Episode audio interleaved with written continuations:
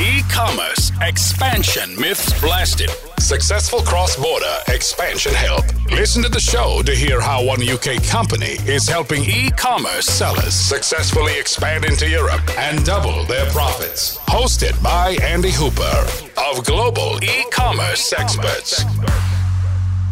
Good afternoon, ladies and gentlemen. Uh, welcome to the e-commerce expander secrets podcast. Thank you very much for joining me. My name is Andy Hooper from Global E-commerce Experts, and today we've got a very, very exciting guest, uh, Chris McCabe from e-commerce. Chris, Chris, are you there? I am here. How are you? I'm very well, thank you. Thank you very much for joining us. Where are you in the world today? I'm in Seattle, Washington. Uh, it's the first time in two years that I've been in Seattle due to unforeseen world events. Right, so it's been a while. Been a while. Fantastic. I, I last went January last year. Mm-hmm. Uh, just maybe February, January, February. I can't actually remember now. And that was the last time I did a proper long haul flight as well. So I, I know where you're coming from. Yeah. So, uh, so Chris, why don't you give us a little introduction? So, who's Chris? Uh, what you currently do? Don't go into too much detail because we're going to dive into that deep in a minute. And uh, where you're currently based and perhaps why you're there right now. How's that sound? Right, that's fine. So my quick sketch bio is I worked at Amazon in what's known as the seller performance teams for several years. That's the basis of my current consulting work uh, with Amazon sellers, be they uh, in the US, UK, EU, pretty much everywhere, Australia, New Zealand as well. At this point, um, we've been doing the consulting for six to seven years, and I worked at Amazon for about six years. So I'd say it's a dozen years total um, of working with listing suspensions, account suspension work. Obviously, I used to be the person sending the warnings to people or suspending the accounts. Now I'm on the other side, helping uh, helping them understand the appeals process. Fantastic! I love mm-hmm. that because I think one of the number one things questions we get is, "I've been suspended, mm-hmm. and it's not my fault." Mm-hmm. And uh, so I think this is going to be really, really exciting. So for anyone that uh, has got a few questions, then feel free to put those into the message boxes as we're going through, and we'll answer those at the end, no problems whatsoever. So, Chris, let's dial it back a little bit, if we may. Um, did you, let's start right at the beginning. Did you go to university or college, or what did that look and whereabouts in the States was that? Oh, right. So I went to the University of California, Berkeley. Um, I'm originally from the Boston area, and that's where I currently reside. So I'm Boston based. Um, I left Seattle after I left Amazon, more or less. I didn't didn't move straight to Boston. I lived in New York for a bit, Brooklyn, um, but currently Boston based. And typically in a normal year, traveling, you know, all over the place while working with sellers. So yeah, a lot of time in the UK and Europe actually. Ah, uh, yeah. yeah. So well, Boston. I was just going to pick up on that. Mm-hmm. So uh, I mean, I know Boston. I don't know Boston particularly well. Mm-hmm. Um, I've got a friend that lives on Martha's Vineyard, which is incredibly amazing. Oh wow! um, nice. which is which is beautiful. Uh, but uh, that that my experience of Boston is in and then out to there mm-hmm. at the moment. Although mm-hmm. we're hoping to get to some events maybe in the year, but I, I can see why you travelled across for for those. So, what made you go to you Bar, Berkeley? Berkeley. I, am going to say that completely wrong. I apologise. Right. Uh, oh. In Cali for, for for sort of that education piece. Yeah, I wanted warmer weather, and I also wanted to go to a, a large university with that kind of reputation. UC Berkeley has a great reputation, yeah. and especially for what I majored in, which was political science. Um, good, good training for the battlegrounds of Amazon to come. All the uh, written correspondence and strategy with the appeals process corresponds quite well to the sorts of papers I wrote while I was at Berkeley. So, well, that, that was going to be my next question. Mm-hmm. Actually, mm-hmm. how how does what you did relate to what you eventually did, and I think you've covered that perfectly. So, did yeah. you did you go straight to Amazon from from leaving you know, sort of education? No, I was in the entertainment industry for a while, production side, operation side of uh, making movies, commercials, television. So I lived, I split time between New York and Los Angeles for several years, I would say, before moving to Seattle. Seattle was the place where I really kind of stuck and stayed for a longer period of time. And that's how I got into fraud investigation. I started working at a company called Blue Nile, which was online jewelry sales. Um, I think they're still around. I haven't uh, checked, but uh, soon after that, moved into doing fraud prevention work for Amazon. So it really began with trying to protect Amazon from problematic sellers and bad behavior from sellers, and obviously protecting buyers from buying from them. That's that was my original role. Uh, yeah. Over the years, it grew into, hey, we get all these emails from sellers who are appealing things or trying to figure out what we're doing, or we ask them for things and they give us something else. Uh, and that's how the seller performance team evolved around me while I was there several years ago. Fantastic. So mm-hmm. I want to tell is, is that entertainment piece. Yeah. So is that, is that behind the screen, in front of the screen, or camera? Should I say? What did that look like? Yeah, so I mean, production work more or less just supporting the producers who were uh, definitely behind the camera. It was only later that I started doing things like stand up comedy, which I didn't really get paid for. that was more open mic type stuff. Um, but I wanted to enhance my public speaking skills. I guess now I use them in a totally different way. I'm just I'm just coming out of the Prosper show in Las Vegas last week, so not not quite making as many jokes as I used to.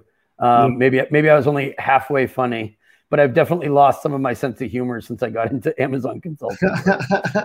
well, so I've got, I've got two further questions there. Yep. So you did you ever do any productions that anyone would know that was sort of like you know and meet anyone specifically amazing?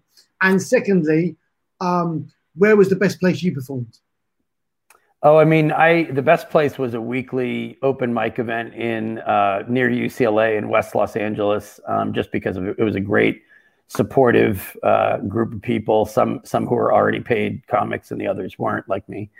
Um, and uh, nowhere splashy in terms of the stand up. I've done it around Boston, but not for several years. Yeah. Um, and your first question was uh, productions.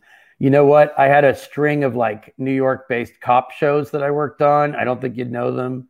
Yeah. Um, commercials.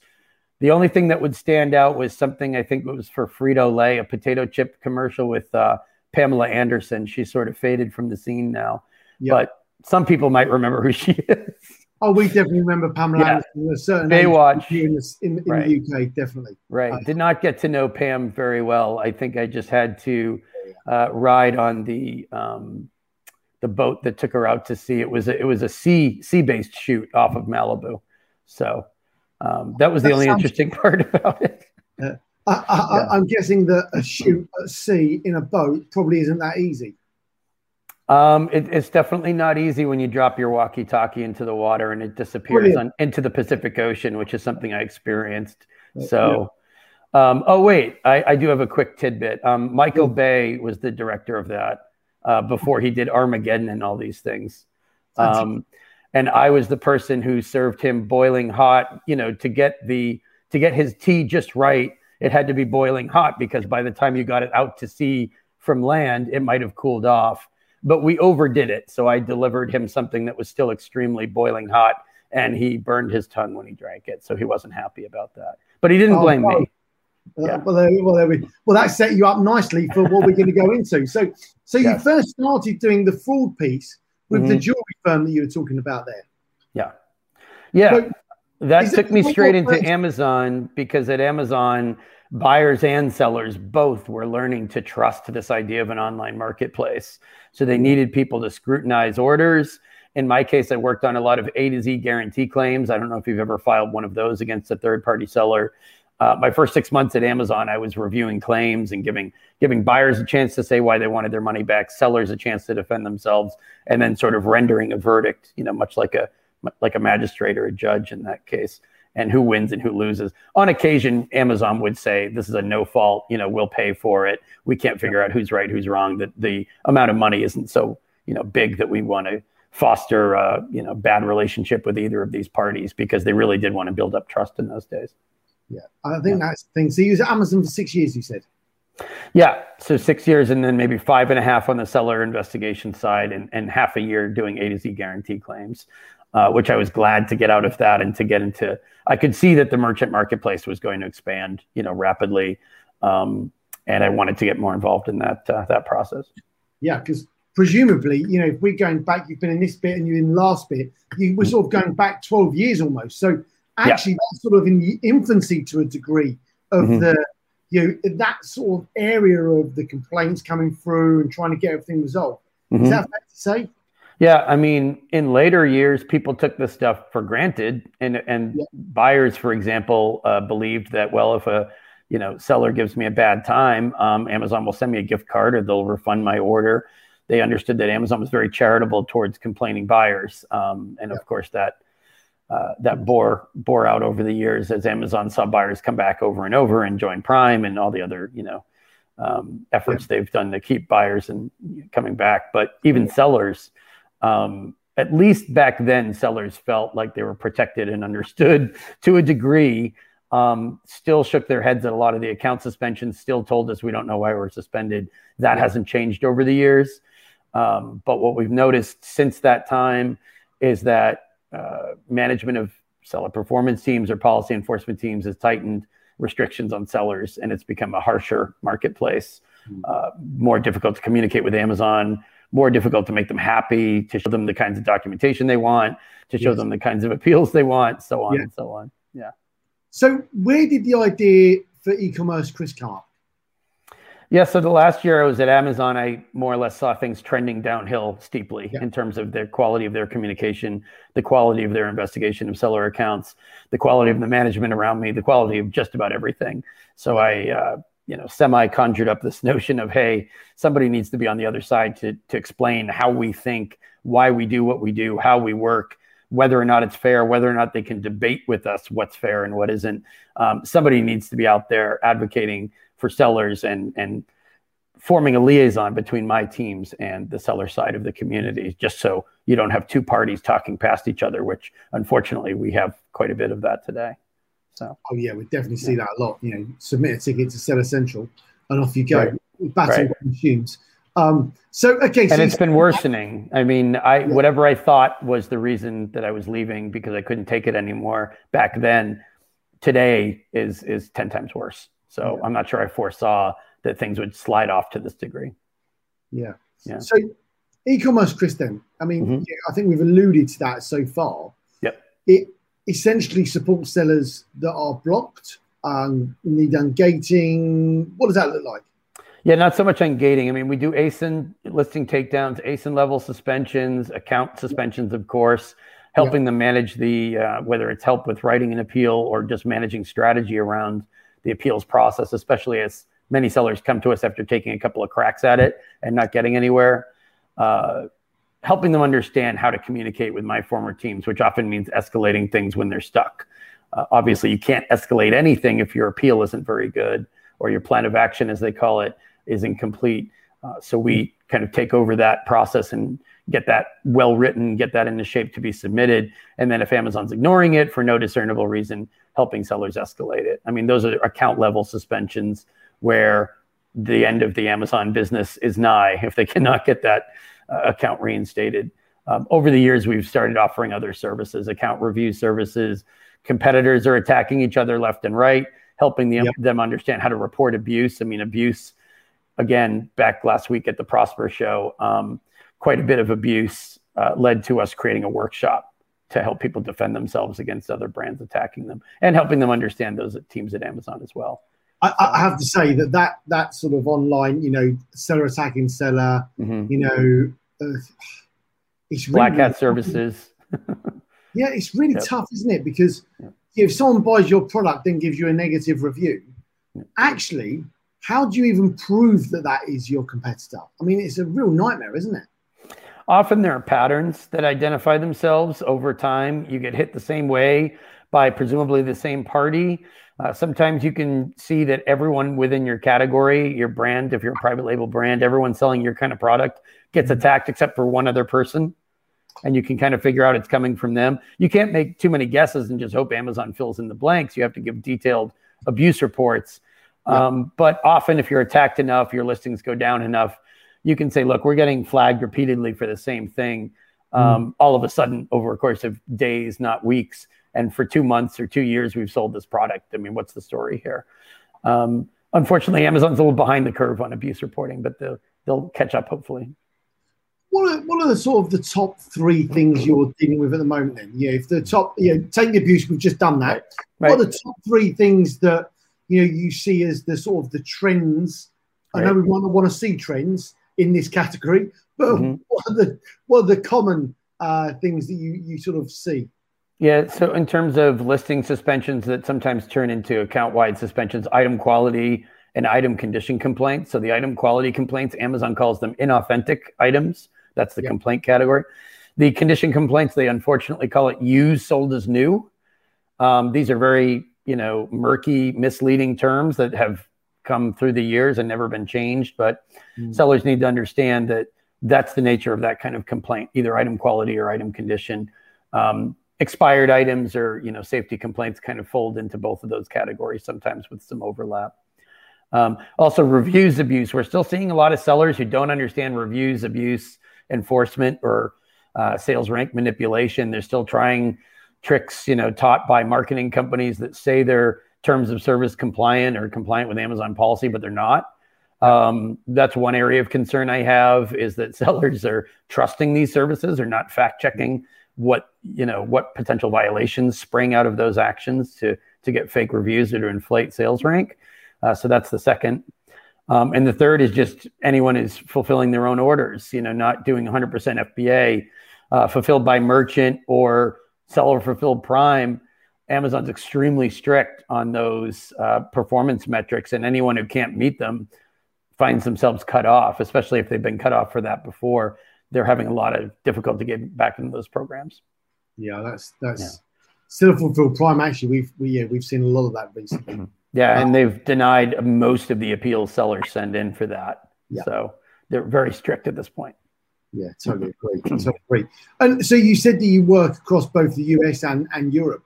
So, you know, for sellers right. that are listening, you know, where, where what ge- geography do you cover and look after? Pretty global at this point. Um, we don't work with many Chinese sellers. Those are pretty aberrant and few and far between. Yeah. Um, had some clients in you know Singapore, Malaysia, that that part of the world. Um, also Australia, New Zealand, in addition to US, UK, EU. Um, that forms most of. Occasionally, we do Amazon Japan cases, but not very often. So, yeah, I guess that's yeah. on demand. That that that will probably increase as as the number of sellers increase in Japan. I suspect. Uh, right, and we occasionally get sellers based in the Middle East, I should say as well. Yeah, yeah, yeah, yeah. Okay, mm-hmm. fantastic. And you, actually, what I'd love to touch on, I couldn't get to Prosper unfortunately because I'm in the UK and right. travel to the States. So uh, you you obviously just come back from Prosper. What, mm-hmm. what were your thoughts? How how was it? Was there a party atmosphere because people could get out and get to a conference again, or? Yeah, I mean, a lot of the aggregator companies that are trying to accumulate private label brands, you've probably heard about that trend.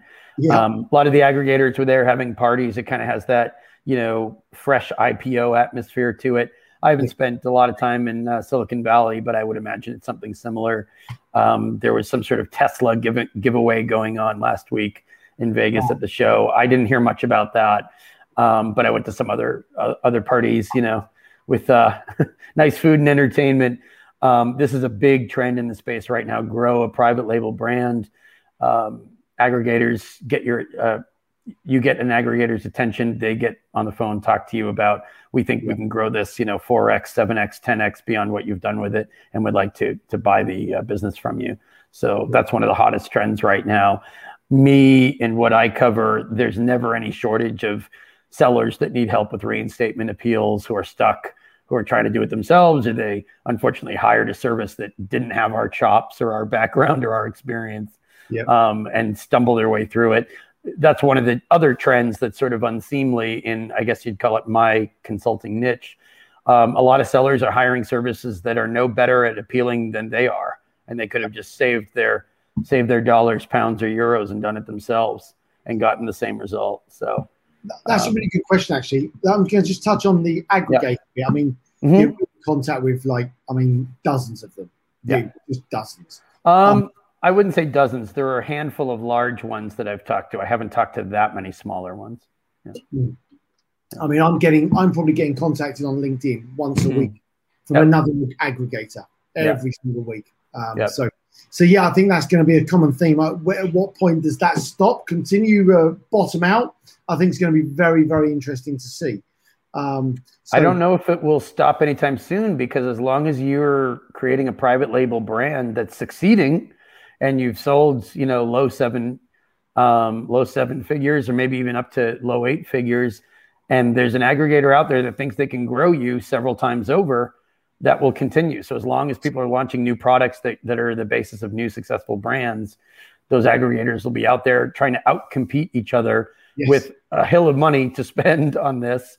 Because Which is the, great news for sellers, actually, because yeah. they should be sort of competing with each other a little yep. bit. Yeah, uh, that's all great news. Yeah. Some of them, some of them have hundreds of millions of dollars in venture capital. Oddly enough, or, or not oddly, the, as the case may be, a lot of them are Boston-based, where I am. Um, oh, at least a few of them. I mean, Boston's a financial services hub, um, okay. but for something like this, I would have you know figured something like Silicon Valley or Wall Street. Um, a lot of these companies are Boston-based, and we've had them come to our meetup. Um, and and it's funny you mentioned events in, in Boston before. We're doing our own conference in Boston. I've done it a couple of years prior, but oh, really? it, it's called the Seller Velocity Conference. I mean, I'm, I'm, happy to have you attend if you can make it to Boston in September. Um, uh, well, uh, yeah, yeah I, I, would love to. Uh, we're supposed to be in White Label in Vegas and then right. White Label in New York. Right. Uh, but yeah, I'd love to if, if I can get to either of those and I can add that onto. Yep. All for it. This is right before White Label New York, I believe. This is uh, September 23rd. It's a one day event that I do in Boston. Oh, so oh, fantastic! I'll okay. get you some info. Yeah, that would be amazing. Mm-hmm. Yeah, that'd be super. And for while we're on that, so what sort of seller would be interested in that and have a let's have a little plug on that while we're here. Yeah, I mean, I tend to have content that's for established sellers, advanced content usually in terms of the speakers. Um, not so much for resellers. It's a brand conference, um, and yeah. you'll you'll see that on on the site for Seller Velocity Conference. Com. Uh, but for brands that are looking to take things to the ne- next level, not necessarily just getting themselves established. That that said, there are some newer brands who have only been selling six months or twelve months, um, but they've cut their learning curve by studying up and researching a lot of the Amazon Marketplace issues before they got got into it, yeah. or they had a consultant guiding them through it, or they hired an agency to get them through it. So there will be some uh, brands that haven't necessarily you know sold mountains and mountains of product just yet uh, but for the most part it's a conference of roughly 100 sellers that are going to be there um, because they've already gotten they've already cut their teeth and they've already gotten some some legroom under them in terms of sales and, and growing a, a brand so it's not really for how to get started yeah fantastic yeah. okay mm-hmm. and Chris, what, what, what sort of trends are you seeing leading into Q4 in your sort of experience coming forward in the Amazon world mm-hmm. right now? What sort of things should people be thinking about, considering? What trends do you see as something that's like leading right now? What, what's your thoughts on all that? Yeah, um, I, I, do. I, I still see sellers who don't fundamentally fail to understand the appeals process. Um, and they make some initial mistakes, but then they compound them with additional mistakes. And they take a timeline that could have been a few days of having their top selling ASIN down to a few weeks. And you can't do that in Q4 because you could be costing yourself, you know, two or three yeah. times the revenue you usually make the rest of the year. Um, but just making, I mean, you mentioned submitting seller central tickets. We don't spend a lot of time with seller support at all because we know that's pretty much just copy and paste yeah. responses from Amazon. Uh, you have to know when to pull the trigger on an escalation early in the process. I mean, if you're stuck and you you call into account health services, not seller support, but you call account health, and they're not able to provide any information on why your appeals have been denied, um, that probably means they're not being read, or it probably means that. Uh, that you know, if you can't get to the reasons why it was denied, that you have to reformulate what you're sending in in the first place before you even consider an escalation. So there's multiple layers of appeal strategy that I don't see sellers, even seasoned, experienced sellers, adopting from the get go. I've gotten to the point where I even have people drafting things. I, I try to encourage all sellers to have an appeal ready and waiting just in case you get a listing takedown, especially heading into Q4. Yeah. yeah. Oh, that's that's an amazing tip, actually, right there, isn't right. it? You know, make sure you've got that appeal letter ready and ready, ready to go. Right. Because you have a wealth of ASIN level data in Seller Central. You know, you can look at the kinds of complaints you're getting, maybe anticipate the kinds of listing takedown you're you're looking at. And I'm not saying create, you know, a hybrid appeal of five or six different approaches for every single ASIN. That's very time consuming. Nobody has time for that in Q4. But if you can look at the kinds of return reasons you're getting, scrutinized voice of the customer constantly, negative feedback, obviously claims and, and bad product reviews. If you have any sense that, you know, Amazon might be circling your ASIN to suspend it and asking you for a plan of action, you can at least get some nuts and bolts into a basic draft of a POA and not have to scramble when they take the listing down or give you a couple days to appeal it before they take the listing down. Too many sellers are, are way behind the curve and just scrambling for ideas and suggestions and calling people like me saying you got to you got to call me back right away. This isn't you know an emergency. I'd love to see sellers prepare for emergencies a little bit ahead of time.